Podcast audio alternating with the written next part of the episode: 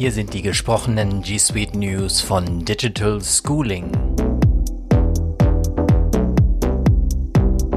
Google Meet Hardware ausschalten und Strom sparen.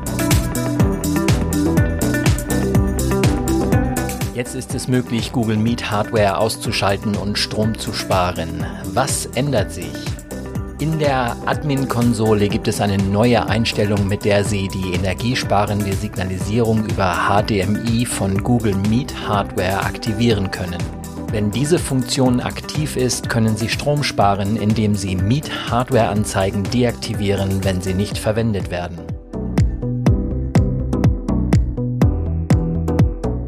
Wer ist hiervon betroffen? Hiervon sind nur Administratoren betroffen. Warum Sie diese Funktion verwenden sollten. Einige Displays wie die in Konferenzräumen und Lobbys bleiben oft auf unbestimmte Zeit eingeschaltet und verschwenden Strom und verkürzen dadurch die Lebensdauer der Geräte. Mit dieser Einstellung können Sie kompatible Anzeigen nach 10 Minuten Inaktivität automatisch ausgeschaltet werden. Die Anzeigen werden 10 Minuten vor einem geplanten Meeting oder wenn ein Benutzer mit einem Touch-Panel-Controller interagiert, automatisch eingeschaltet.